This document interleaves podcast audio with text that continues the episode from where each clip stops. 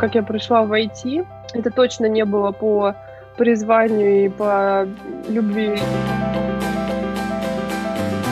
Я постоянно к этой компании возвращалась мыслями и думала, что вот, ну, это идеальное место, я хочу там работать. И мне отказывали там в общей сложности, наверное, раз в семь на тот момент. И тут я вижу э, IT-менеджера, у которого в Инстаграме... Попа, у, да? у которой попа в Инстаграме, да. Всем привет! Это Дарья Голуб и подкаст «Метаморфозы». В первой серии мы поговорим с различными девушками из мира технологий. В какой точке они находятся и как там оказались? Через какие трансформации они прошли? Как они принимали себя и создавали свой уникальный путь? У нас сегодня в гостях Александра Качанова, менеджер IT-проектов, мама и, кстати, фотограф и блогер. Да слушай, я как-то не могу сказать, что я что-то из этого, это скорее хобби, увлечение. Ну, то есть я начала этим заниматься, но это сейчас никакой регулярности не представляет из себя. Но по поводу блогера, может быть, кстати, буду писать статьи, накапливаются какие-то мысли, просто на стендалон блоге периодически выкладываю что-то. Вот как раз на выходных начала писать очередной драфт. Про что пишешь сейчас? В субботу почему-то возникла мысль про директивные способы управления написать и почему они не работают в IT-компаниях. Есть просто пара примеров, где ну, мне приходилось там напарываться на попытки таким образом управлять. Это не работает по разным причинам. Я допускаю, что это применимо где-нибудь в определенных сферах, допустим, в военной сфере, да, вряд ли директивный способ управления может быть заменен чем-то другим, потому что там важно слушаться и делать, иначе это опасно для жизни. Здесь не до выслушивания мнений всех окружающих. Там в таких сферах, как IT, где высокая конкуренция, где хорошая зарплата, где люди собой занимаются, нет смысла использовать какой-то авторитарный подход, потому что тебя раскроют, я бы так сказала. Никто не, не попадает под это влияние э, интеллектуально развитый человек, как правило, и свободный. Ну, моя гипотеза такая из опыта, что... Ну, и в том числе, почему на меня особо не влияет директивный подход руководства, если он там встречался когда-то. А что ты имеешь в виду под тебя раскроют?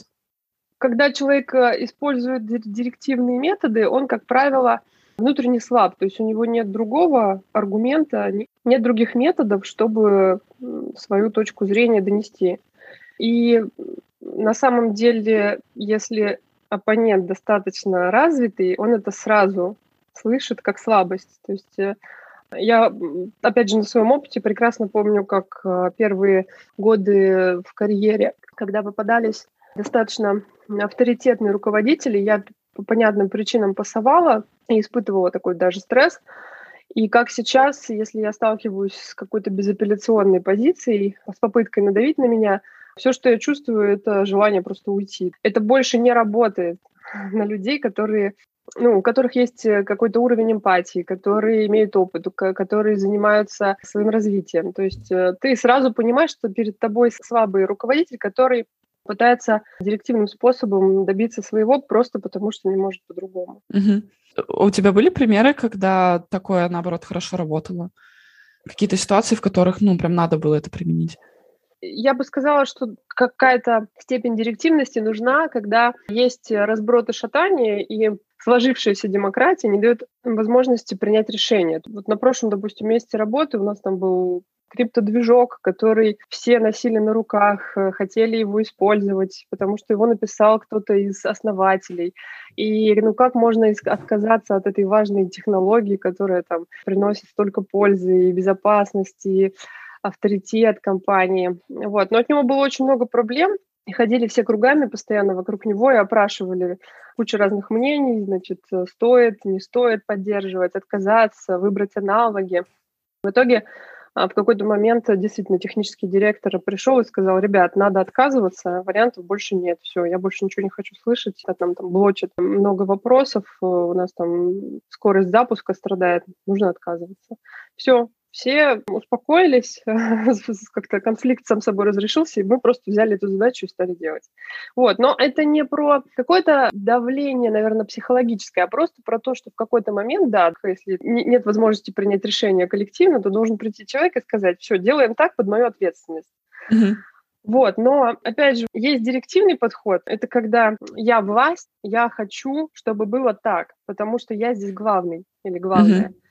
И это очень сильно читается, когда человек э, директивен не для решения вопроса, а потому что ему важно быть значимым. А бывает, когда достаточно авторитетный руководитель приходит и говорит, я беру на себя ответственность за это решение. И на самом деле я тащу все это, ребят. Если будут проблемы, я огребаю, я на себя это принимаю.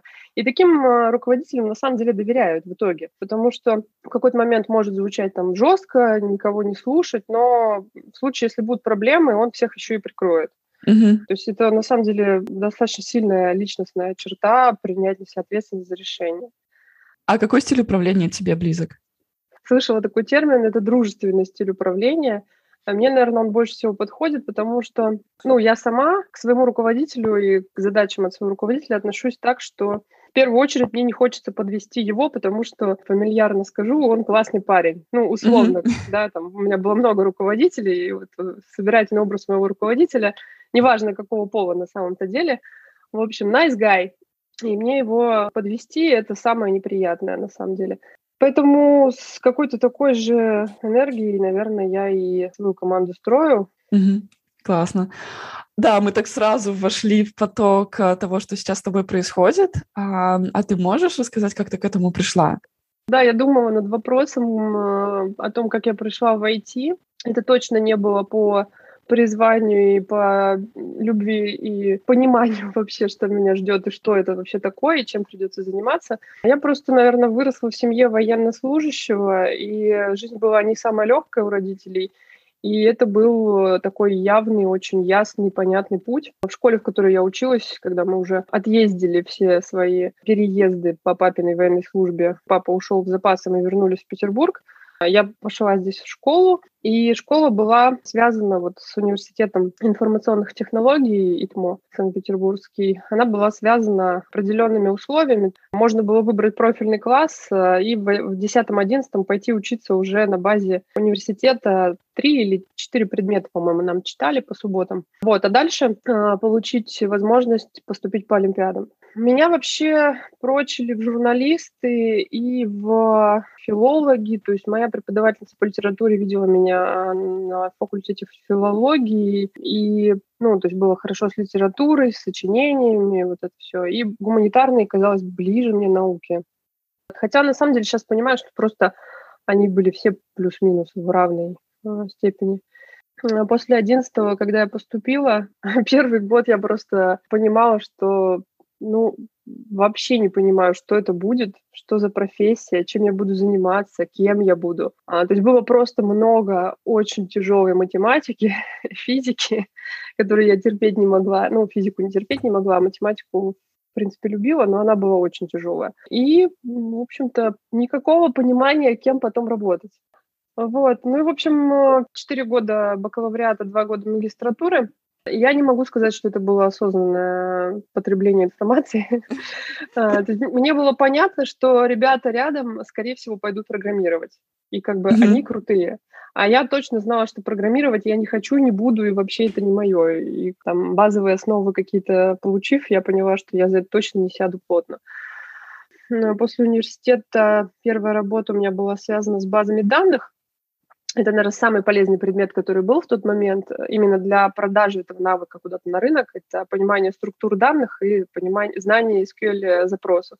Поэтому я устроилась в IT-отдел, заниматься анализом данных. Тогда еще, наверное, очень в таком начальном понимании. То есть писала SQL-скрипты для отдела маркетинга. Mm-hmm. Меня просили там проанализировать э, какую-нибудь месячную выручку. Я садилась, писала запрос. Очень в тупую, не зная никаких там сложных э, выражений, там вешала сервер, там, запрос меня выполнялся по 4 часа, помню, бывало, приходилось его убивать. Но это была моя первая работа такая вот по профессии. Тебе нравилось? А, нет, мне было тяжело очень морально. Я помню, что я прям сразу поймала вот это чувство, что... Ну, я думаю, даже это была, может быть, даже легкая депрессия, просто я тогда была молодая, особо об этом не думала. Но я помню вот это чувство, что ты встаешь и не хочешь дальше ничего в этом дне. Мне mm-hmm. очень не нравилась обстановка, то есть это такой прямо кондовый IT-отдел, то есть где прям все сидят такие серьезные дядьки, у них сервера пыльные за спиной, они сидят, у них вот стоят чашки с чаем, Липтон, они там что-то деплоят. Ну, то есть я не знаю, почему меня туда посадили. На самом деле, я думаю, просто тогда не было даже каких-то разделений на отделы, просто все айтишники сидели вместе. И вот все, начиная от обстановки, людей, вообще своего предназначения, меня там очень сильно диссонировало, мне было очень скучно, я бы сказала. И не было понимания, что с этим дальше делать. То есть, когда целый день сидишь, пишешь запросы, ни с кем не разговариваешь, это вообще не для меня. А как дальше сложился твой путь? У меня было много мест э, работы, и я меняла... Первое время я вообще меняла, мне кажется, каждый месяц в 9. Мне нужно было понять, чем вообще заниматься. Но это я сейчас понимаю, что мне это нужно было понять. Тогда я просто... Мне, казалось, что я просто мечусь. Но лучше метаться в моем случае, чем если бы я зависла и смирилась, потому что можно было, в принципе, остаться, это был Вимпелком, первое место работы. Там можно было расти, там можно было учиться, можно было достаточно понятно по карьере продолжать подниматься. Но, кажется, я там могла бы зависнуть надолго и совсем изменилось бы сознание и вообще цели. После Вимпелкома, как раз, да, после SQL запросов у меня появилось понимание, что нужно заниматься чем-то менее техническим, чем-то более бизнесовым.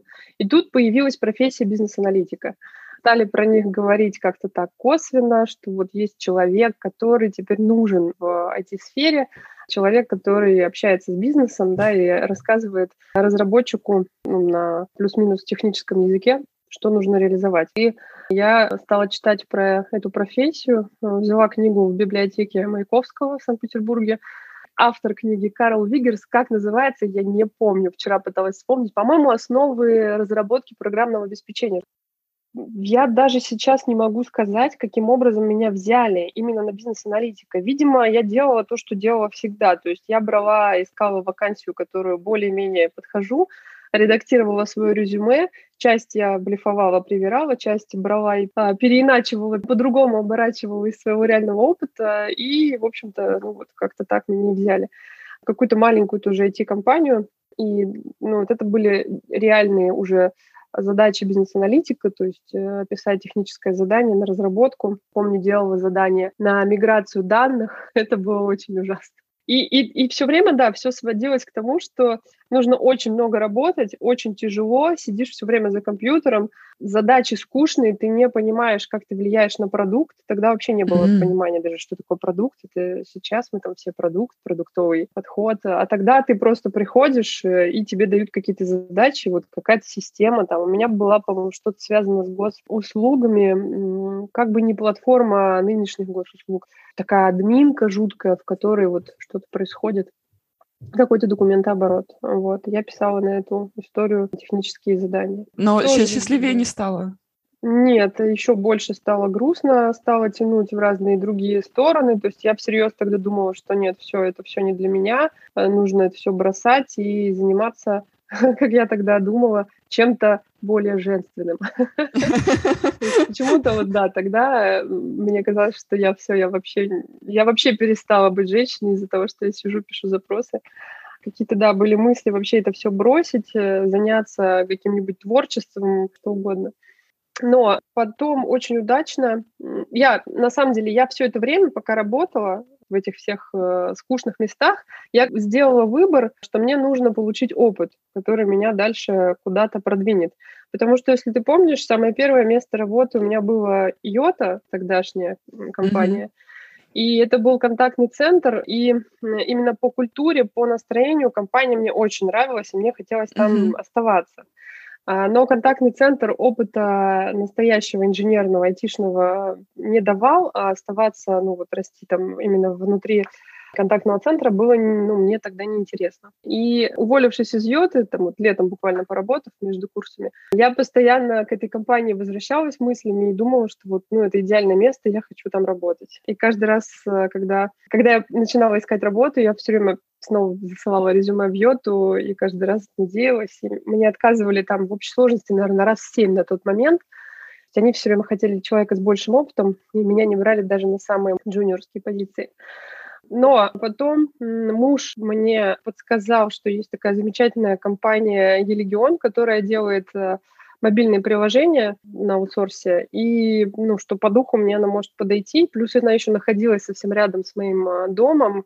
И, в общем, тут началась просто какая-то волшебная жизнь. Я увидела, что, оказывается, айтишные компании могут быть вот такими классными, а, где есть э, люди, где обстановка, атмосфера, там, дружественный коллектив, развитие, интересные проекты, и вот это все. Это вот, э, наверное, произошло где-то через три или даже, наверное, четыре года после окончания универа. И там уже вот началась э, нормальная жизнь. Я тоже там работала бизнес-аналитиком, потом тем лидом бизнес-аналитиков. И дальше так сложились обстоятельства, что там как раз-таки на аутсорсе мы делали приложение для Йоты, моей любимой. И в Йоту я уже попала из Елегиона, то есть меня просто выкупили, грубо говоря, под тот проект, который мы и так делали. Мечта сбылась, да? Да, и тут я уже на 4 года я оказалась в Йоте и была очень довольна. Это, ну, до сих пор считаю, самый крутой опыт, который я получила, вот был как раз-таки в Йоте. И в плане а чем он был крутой? Очень крутой цикл разработки, то есть пришлось застать, как он вообще формировался. Мы, по сути, там сами придумывали, как мы будем делать релизы, как часто, какой процесс, какие люди вовлечены, как вообще описывать требования. Хотим так, хотим сяк. То есть, ну, мы были свободны в выборе, мы сами строили этот процесс. Он какой-то уже был, я все-таки не в самом начале, конечно, пришла. А, но там все очень динамично менялось, и была возможность вот прям все пощупать, посмотреть, увидеть э, от и до, как делается продукт, бизнес-фича. При мне там два раза переписали полностью приложение, то есть можно было посмотреть, как с самого начала, там, от бизнес-идеи, от первых экранчиков мы рисуем новое приложение. Угу. Вот, это было круто. Ну и плюс это именно продуктовая разработка, не аутсорс, как а, до этого было, а вот ну, работа над одним продуктом постоянно. Классно. А в плане культуры ты получила то, что ты хотела? Да, и вот э, я бы сказала, что это, наверное, один из важнейших моментов, то, что вот именно в IT-компаниях можно получить вот эту культуру, обстановку mm-hmm. с очень интересными, развитыми людьми и свободу, э, уважение друг к другу, дружбу и приверженность идее, что ли, продукту, ну, любовь, наверное, к тому, что делаешь. Всем, всем действительно важно то, что ты делаешь, и ты понимаешь, как ты влияешь на mm-hmm. то, что ты делаешь. А Расскажи, как ты потом стала менеджером а, проектов, менеджером продуктов, и вообще, может быть, ты можешь пролить свет на разницу между аналитиком, менеджером проектов, менеджером продуктов, потому что, я так понимаю, у многих путаница есть с этим, и внутри компании эти роли могут отличаться, и для людей не очень понятно. Да, каждый раз спрашивают. Мне уже сложно разделить, потому что действительно это перемешано внутри компании, как правило ну, если бы я объясняла человеку, который собирается только погрузиться в тему, то менеджер продукта — это как такой предприниматель, человек, который изучает рынок и знает, э, как развивать продукт. То есть э, он изучает потребности пользователя, а, ищет проблемы, которые нужно решить, и предлагает эти решения. Как правило, достаточно верхнеуровнево и с пониманием того, какую бизнес-ценность это решение несет ну, их еще называют, да, предпринимателями в IT. Project менеджер это человек, который берет идеи, которые менеджер продукта, так сказать, нашел и а, реализует идеи а, в какие-то сроки а, конкретные, тем, тем количеством ресурсов, которые у него есть, тем стеком технологий, которым он располагает. Вот. А аналитик — это сейчас все больше вижу, что уже такая опциональная роль, то есть может быть, может не быть. Если нужно глубоко детализировать задачу, то есть вот ту идею, которую продукт принес, если ее нужно глубоко детализировать, то есть аналитик, который э, найдет все взаимосвязи в системе, раскопает всякие подводные камни, э, найдет, э, что нереализуемо, и как-то это обсудит, подсветит. Ну, то есть это такой технический достаточно глубокий подход, уже инженерный, к той задаче, которую сформулировал продукт. А вот ты уже э, упомянула книгу Вигнера, когда ты готовилась стать аналитиком. А вот когда ты работала в продуктовой разработке, какой наибольший вклад принесло какое-то образование? Ну вот когда я собиралась, э, мне нужно было прям перескочить из бизнес-аналитика в продукты или в проекты. В итоге вышел в проекты, ну там с разными задачами. Продуктовым бывает тоже. Самый важный скачок э, дал курс Go Practice. На самом деле известный достаточно в, в сети курс Олега Якубенкова по продуктовому менеджменту. Это такой акселератор. Я на самом деле его советовала бы вообще всем, даже тем, кто просто хочет понять, что такое IT-продукт. А, в игровой, достаточно в игровой живой форме а, ты проходишь через все этапы построения продукта, начиная от идеи, там первая какая-то реализация MVP, потом понимание того, что это не то, что нужно аудитории, как это изменить. То есть здесь затрагивается и маркетинг, и техническая сторона вопроса, и работа с пользователем, ну и вообще в целом, ну, что, что такое IT-продукт, э, идеальный курс для того, чтобы это понять. Угу. Классно. А есть что-то из твоей ежедневной э, рутины, может быть, не ежедневной, но просто что ты делаешь достаточно регулярно, что, как ты думаешь, делает тебя счастливой и успешной на работе? Я бы сказала, дело не в работе, скорее просто, что я делаю, чтобы быть счастливой. Лучше всего для меня сейчас работают квартальные цели, то есть я их ставлю себе и в работе, и в жизни – в последнее время даже уже не разделяю. То есть у меня есть э, цели на три месяца, как правило, которые я себе прописываю. И каждый день, ну, не то чтобы чекаю, ну, так сказать, возвращаюсь к ним, анализирую, насколько я вообще двигаюсь в том направлении. И если говорить про счастье, то практика благодарности э, работает так, что вспомни вечером, что было за день такого, за что ты благодарен. Сначала из того, что произошло лично у тебя, а потом э, из того, что произошло у других людей. Это такой хороший способ порадоваться за других, отметить их достижения, не обесценить, тоже отметить, где ты молодец, себя поблагодарить. Ну вот, как-то так настраивает очень на позитивный лад. В какой момент ты начала ее использовать? Ну, у меня был сложный период в жизни, у меня был такой прям, я бы сказала, тяжелый кризис переоценка ценностей, э, поиск каких-то ответов там, на внутренних конфликтов, разрешения, я, я бы так назвала. В какой-то момент я просто поняла, что я по кругу хожу вокруг одной и той же темы, то есть, э, ну, там, банально даже, на, если говорить про роль свою вот, в работе, про карьеру, про дальнейшие планы, я все время ходила по кругу, а, упиралась в какие-то одни и те же вопросы, в какой-то момент просто подумала, что мне нужно практически этот вопрос решить, и я себе поставила три цели, завела дневник на 100 дней, и каждый день записывала три вещи, за которые я благодарна тому, что сейчас происходит э, прямо каждый день, Три вещи, за что я благодарна у других людей. А, как правило, если мы можем радоваться за других людей, значит, мы тоже близки к их достижениям, я бы так сказала. То есть написать, что я очень рад, что у моего соседа появился новый Мерседес, ну или там спасибо, да, Вселенной за то, что у моего соседа так классно идут дела. Это на самом деле очень круто прокачивает самого э, тебя в принятии того, что вокруг тебя происходит что-то хорошее, то, что с тобой тоже произойдет и может произойти. Э, мне кажется, из таких э, моментов, когда мы благодарим за успехи других, начинает складываться успех наш. Каждый день я делала это упражнение. Кроме всего прочего, у меня еще стояла цель на эти 100 дней – избавиться от эмоциональных зависимостей. Э, я как раз только недавно стала менеджером, и я понимала, что есть определенная сложность с тем, что я включаюсь в других людей, и это не позволяет мне быть эффективной. Mm. Ну и вообще быть независимой, не думать постоянно о том, а что думает команда, а что думают эти люди. Этого очень много, когда ты только начинаешь управлять. Лично у меня так было. Я прям поставила себе цель отмечать каждый день, где я включаюсь в других людей. И вот каждый день я записываю. То есть у меня было три пункта. Первый пункт — это за что я благодарна этому дню э, у себя. Второй, за что я благодарна этому дню у других людей. И третье, где я эмоционально включаюсь, эмоционально завишу от других людей. Поначалу прям очень много было моментов, где включаюсь, потом все меньше, меньше, меньше, и вот как раз-таки к окончанию 100 дней а, я, во-первых, поняла, что достигла всех целей, которые поставила, и с зависимостью, мне кажется, тоже стало сильно лучше. А ну, ты готова поделиться, что за цели были у тебя? Да, у меня была цель на тот момент завершить проект, который я делала, вот работая в компании «Кошелек». Вторая цель была — это а, уровень зарплаты на тот момент в голове у меня был порог, э, сколько я могу зарабатывать в найме менеджером. Мне хотелось этот порог перебить, мне было это важно, я поставила себе цель э, достичь определенной суммы дохода в месяц.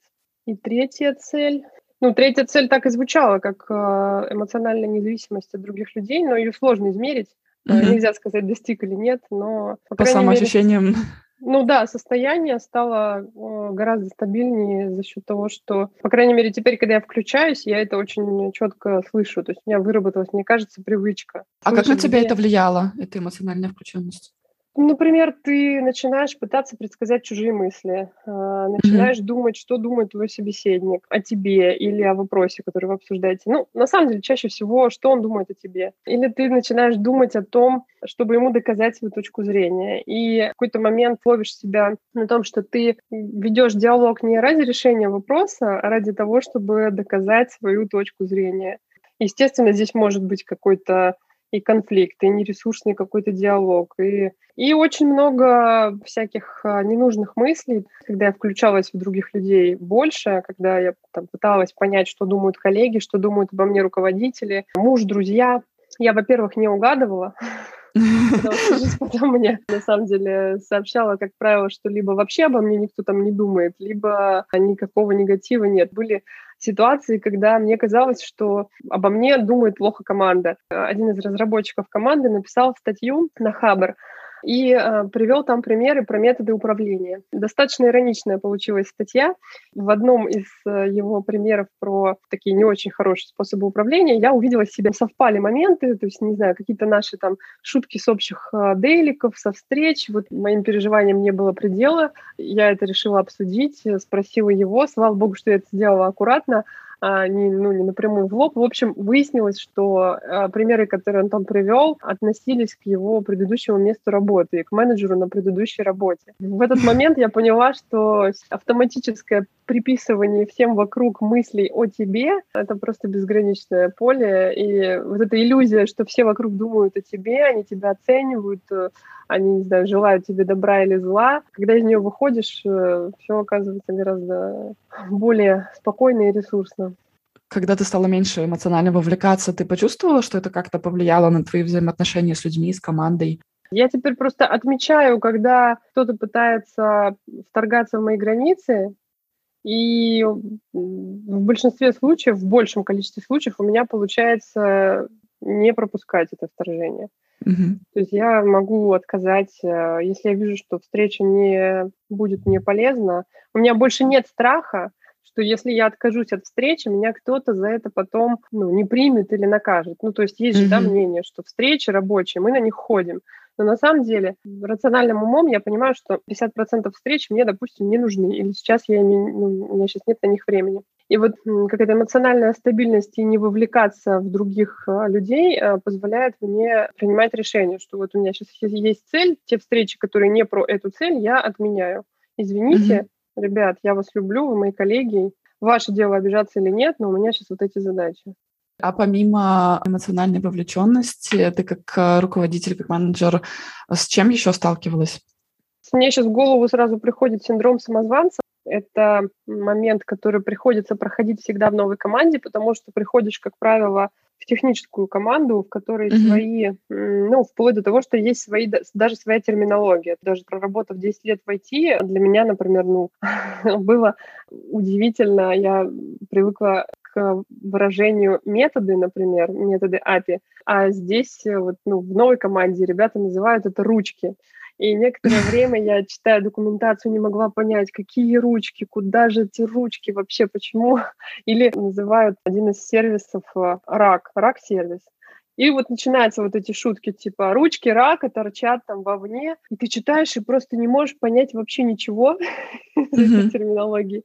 На это на все еще накладывается, естественно, техническая глубина, которая, ну, там, везде своя. На самом деле менеджеру важно погружаться до какой-то определенной степени, не зарываться, потому что если зарыться в техническую всю рутину, то ты не успеешь сделать то, что действительно должен. А что ты делаешь, когда тебя накрывает синдром самозванца? А ты вот понимаешь, что, ой, я вот тут не поняла, здесь какая-то терминология новая, и все, вот тебя эмоционально накрыло, и ну, это тоже же про зависимость от чужих точек зрения, да. Почему mm-hmm. я переживаю, что я чего-то не знаю? Потому что меня в этом разоблачат другие люди. Ну, вот разоблачат. Я задаюсь вопросом, если разоблачат, что будет? Что mm-hmm. самое ужасное может случиться? На самом деле, как правило, все решается тем, что просто Если я совсем погрязла, я выдергиваю кого-то из тем лидов и говорю, слушай, честно, объясни, не понимаю ничего, просто объясни мне это. И человек с большим удовольствием э, минут на 30 живого монолога рассказывает тебе про свою боль, и дальше можно идти с этим работать. Mm-hmm. Мне гораздо сложнее, на самом деле, когда я понимаю, что э, я не могу сделать каких-то менеджерских вещей или не вижу их, когда я ощущаю, что я не, ну, как бы не могу понять, в чем проблема. Есть, допустим, команда, в которой сложно людей заставить взаимодействовать, и я не понимаю, как это сделать, например, не вижу, и, видимо, не хватает вообще как либо опыта какого-то особого. Вот такая команда достается, например. Люди плохо взаимодействуют, и какие-то способы, которые я там знаю, они не работают. Но здесь не про синдром самозванца, здесь больше про то, чтобы поискать. То есть тут я как бы не, в самоуничижение не впадаю. Мне кажется, до какого-то момента, там, лет пять назад, а, мне все время хотелось быть самой умной. А сейчас мне хочется быть самой глупой, и я абсолютно спокойно воспринимаю то, что ну, я не знаю, как что-то сделать, и это нормально об этом сказать. Чем старше я становлюсь, тем больше я понимаю, что еще столько всего нужно выучить, поэтому лучше сразу признаться, что я не знаю, как вам помочь. Но это не значит, что я не готова изучать или обсуждать. Здоровый подход. Слушай, а вот ты во время нашего разговора употребляла такие фразы, как свобода, границы, мнение других людей. У меня в связи с этим есть к тебе вопрос. У тебя очень классный Инстаграм. Я его очень люблю с точки зрения эстетической, он безумно красивый. Спасибо. И что меня там зацепило? Ты вот четко обозначила там, э, фразу «ценю любовь, свободу и красоту». И на самом деле я вижу в этом целостность, потому что если тот же самый профиль твой посмотреть, он вообще ни в какой степени не противоречит этим трем словам.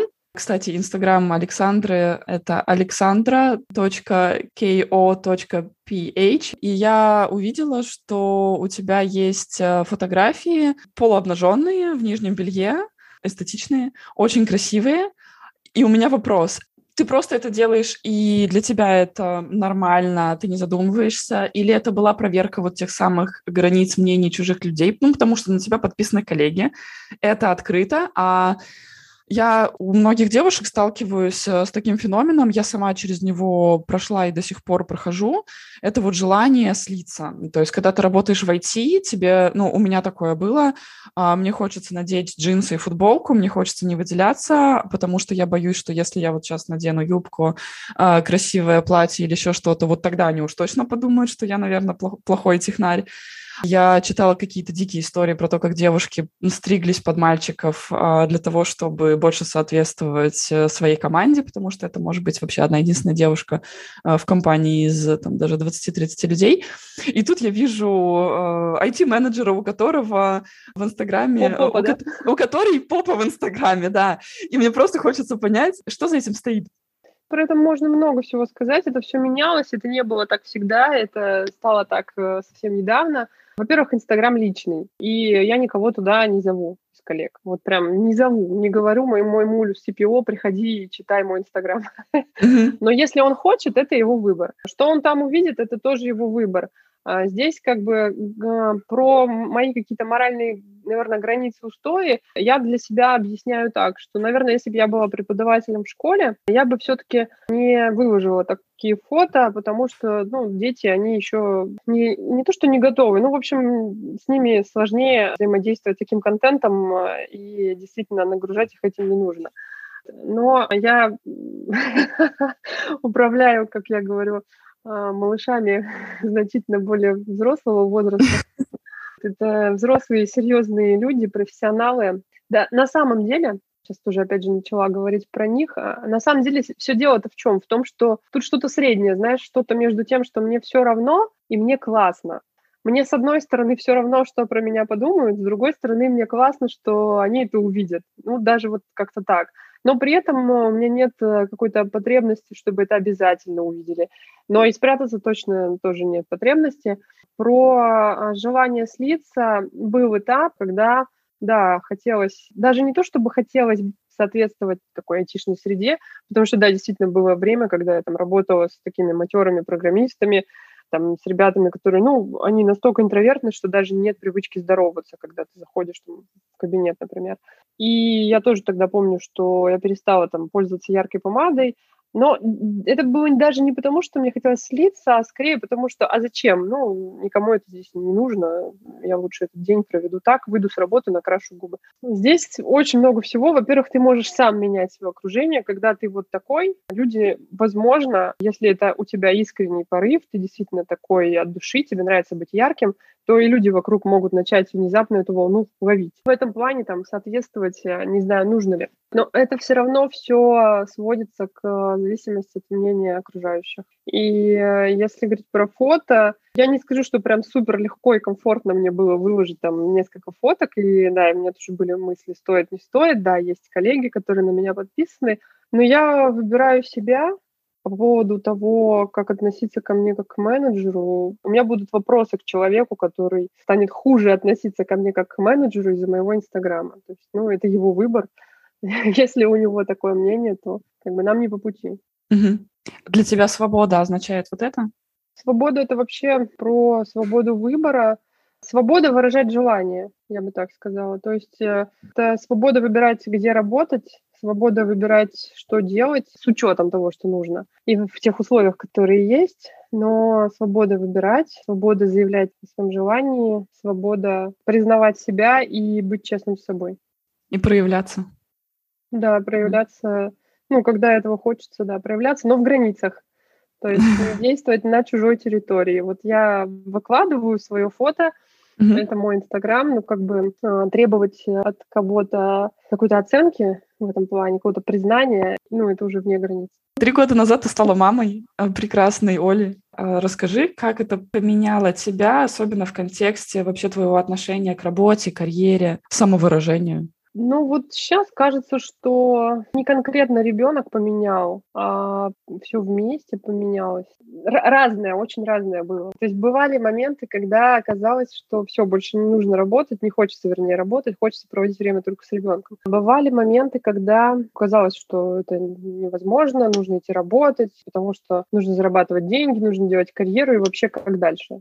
Потом это все переварилось, и все конфликты, все какие-то надо, не надо, как нужно, как правильно, пришли к тому, что просто я все равно работаю, потому что мне нравится, меня это драйвит, я в этом самовыражаюсь, и это мой путь, вот он такой. Но границы дозволенного расширились очень сильно. Если раньше я там видела себя до какого-то одного предела человека, то сейчас э, мне кажется, что пределы расширились в разы. Но опять же, я не могу сказать, что дело в ребенке. Точно с тайм-менеджментом стало еще лучше, потому что когда появляются дети, мне кажется, ты начинаешь успевать э, все, что раньше делал, и еще и ребенка, и ты понимаешь, что ты можешь в 10 раз больше. Вот это, кстати, интересный феномен. Я как новоиспеченная мама, на самом деле, тоже с ним столкнулась. Я не уверена, что так есть у всех людей. Но когда ты говоришь про расширение границ возможного, мне это очень сильно откликается. Я чувствую примерно так же.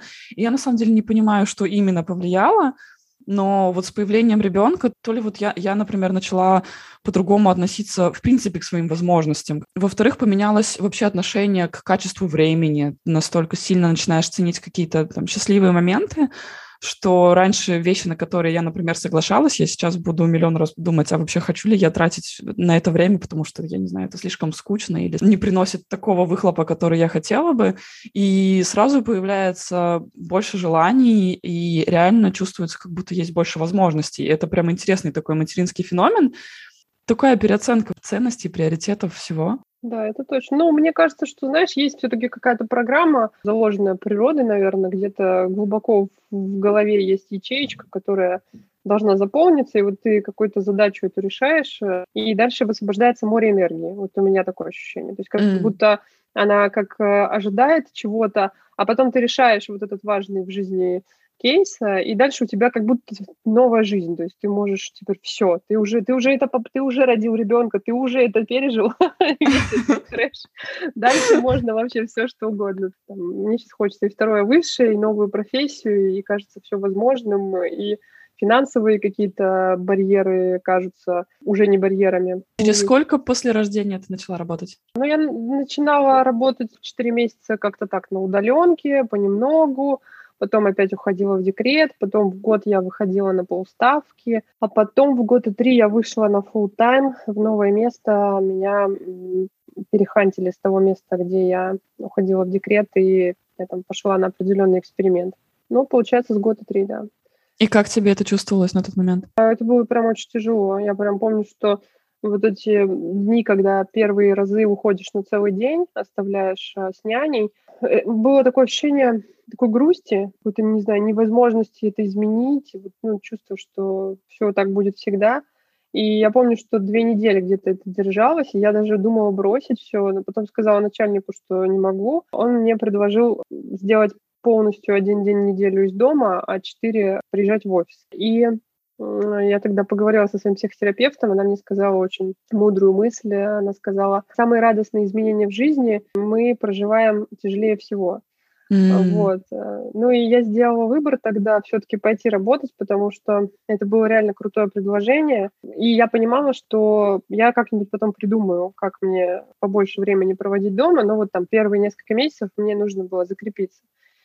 И на самом деле так и получилось. Потом э, все стало более гибко, потом появилась какая-то свобода, мне стали доверять, ну, мне как-то быстро стали доверять в новом месте, и я стала чаще оставаться дома. Я, я никогда не работала, знаешь, из серии по 12 часов. То есть с тех пор, как появился ребенок, я всегда ставила в приоритет э, вернуться домой вовремя. Вот. А потом э, начался карантин, и сейчас в плане хождения с семьей это вообще идеальное время. Какие у тебя дальнейшие мечты, желания? А, ну, сейчас очень интересует тема инвестиций и очень интересует а, возможность собрать настолько эффективный капитал, чтобы в какой-то момент э, распоряжаться им и уже самому что-то создавать, а не быть наемным сотрудником. То есть mm-hmm. мне кажется, что можно опыт, который был получен за годы работы в найме, а теперь уже и менеджерский, применить в дальнейшем для того, чтобы создать э, что-то самому. Да, вот. я видела и... у тебя в Инстаграме, ты выкладывала и книгу «Думай как миллионер», и книгу «Принципы» Рэя Далио. Какие у тебя сейчас самые основные мысли крутятся вокруг этих книг после того, как ты прочитала? Почему я не прочитала это раньше? ну, на самом деле, у меня с темой денег вообще большой конфликт э, был всегда в жизни. То есть мне, с одной стороны, хотелось богатства в определенной степени. Сейчас я уже даже, наверное, а, не добавляла бы в определенной. Мне просто хочется богатства. Это честная такая моя задача на будущее будущее, богатство и процветание. Но при этом я всегда руководствовалась убеждениями общества выбирала то, что уважаемо, ценно, интеллектуально, то, что правильно, наверное. И совсем недавно я поняла, что если честно себе сказать, что ты хочешь зарабатывать деньги, то оказывается, что можно это делать тем же самым интеллектуальным путем, процветая ментально, не знаю, развиваясь, выбирая интересные проекты, только тебе еще за это будут платить. И когда разрешился этот конфликт у меня в голове, и книги, вот, которые упоминаешь, они, наверное, пришли только сейчас, потому что я была к ним не готова, готова стала последние пару лет. Но основные мысли, которые крутятся, это о том, как создать э, такой денежный поток, чтобы он мне позволил быть свободной от какого-то конкретного места работы, а, но при этом делать свои проекты. Я думаю, что мне нужен хороший капитал, а способ э, его вложения и идея, которую там можно будет реализовать с его помощью, она обязательно придет. Но я желаю тебе удачи в этом и желаю тебе процветания, много свободы, красоты и любви. Спасибо. Спасибо тебе большое, с тобой было очень здорово, душевно и тепло общаться.